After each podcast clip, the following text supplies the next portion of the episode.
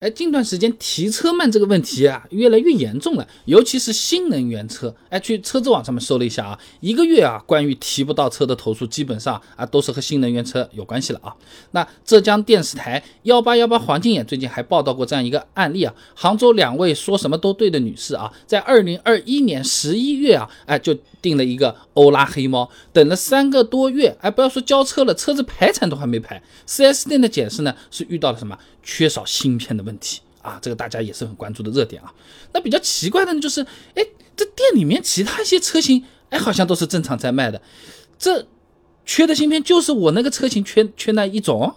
这就不禁让人匪夷所思，对吧？那总的来讲，目前提车慢呢，主要有这么几个原因啊：厂家产能受限，车子缺零部件，购车需求增长。销售暗箱操作以及进口车运输时间变长，我们一个一个讲，一个一个来，来，点赞支持一下啊。那关于缺芯片这个事情，我们以前视频是详细讲过的，这里就简单说啊。集成电路产业链啊，上下游非常的复杂的，涉及到的国家或者是地区也是相当的多，只要其中有一个掉链子了。比如说受疫情影响了，哎，它就可能导致相关的企业啊全部都停摆，哎，特定环节中断之后啊，对整个产业链的运行都会造成非常大的冲击的。那截止到二零二一年年底啊，由于芯片短缺啊，已经造成了全球汽车市场累计减产一千零十二点二万辆啊，一千多万台车造不出来了。那当中呢，中国汽车市场累计减产呢一百九十八点二万台，占总减产量的百分之十九点六了啊！这就是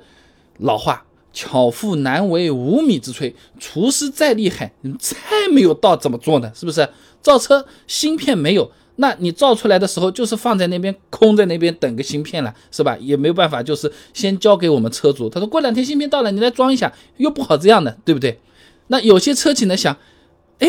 好像也是个思路啊！哎，为了尽快交车，还给车主提供了一个先上车再补票的这么一个选择啊。CCTV 二正点财经报道过啊，福特呢因为缺少车用芯片，新生产的探险者啊没有后座对空调温度的控制功能，只能靠司机和前座乘客来调节空调温度。如果芯片到了，你车子开过去，哎，免费再给你装一个。哈哈。那么除了和燃油车一样闹缺芯啊，新能源车还存在什么？动力电池短缺的这么一个问题，而而且呢也更严重啊，这也就是让新能源车提车慢的问题霸榜的一个非常重要的原因啊。那么参考金石数据啊，截止二零二二年三月底，电池级的碳酸锂的价格近三个月。暴涨百分之八十一点一九，都快翻倍了，逼近五十万元每吨啊！这电池材料价格这么高，买电车的人又多，动力电池厂家缺材料，产能受限，那汽车厂家自然就拿不到电池啊！那不光是提车速度会变慢，价格都要变了啊！就好像之前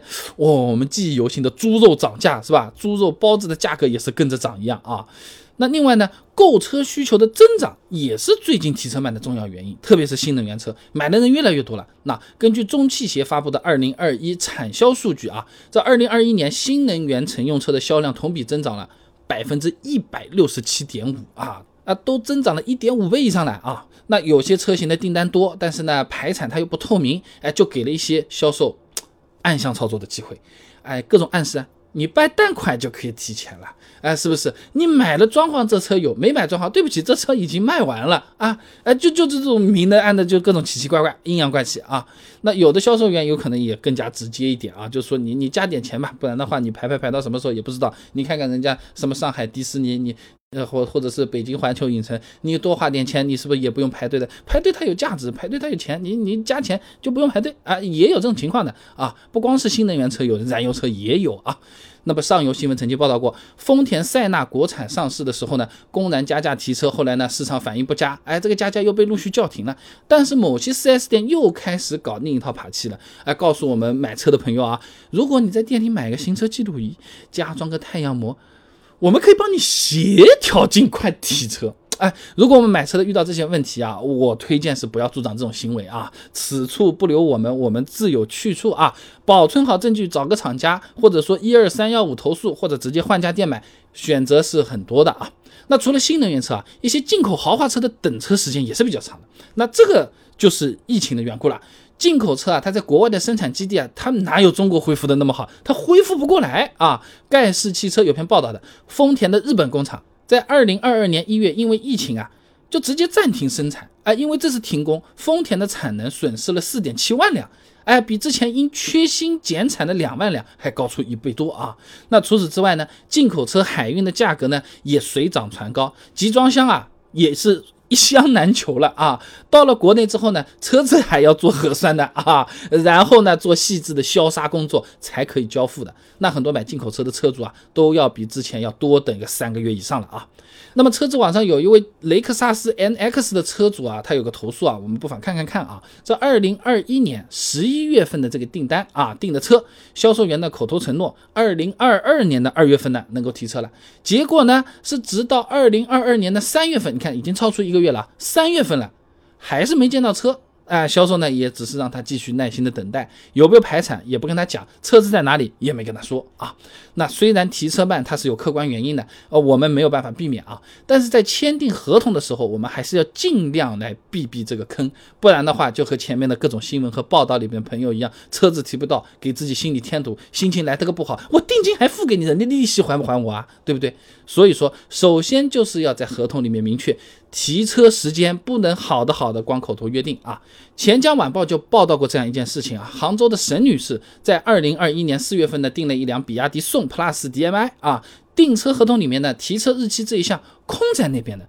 只写了车到提车，并且没有说明如果不按时交车，定金能不能退，有没有什么补偿措施。这五月问销售，他说六月应该可以交，六月去问七月有可能产量就上来了，那估计八月也也不知道怎么样了，是吧？这沈女士苦等了四个月之后，实在是不想等了，那想退这个定金，四 S 店却说订车合同中没有约定提车时间，而且定金不退。啊，不光是沈女士，杭州一百多位宋 Plus DM-i 车友都遇到了这样相同的问题啊。所以我们在订车的时候，为了避免像沈女士这样糟心的这个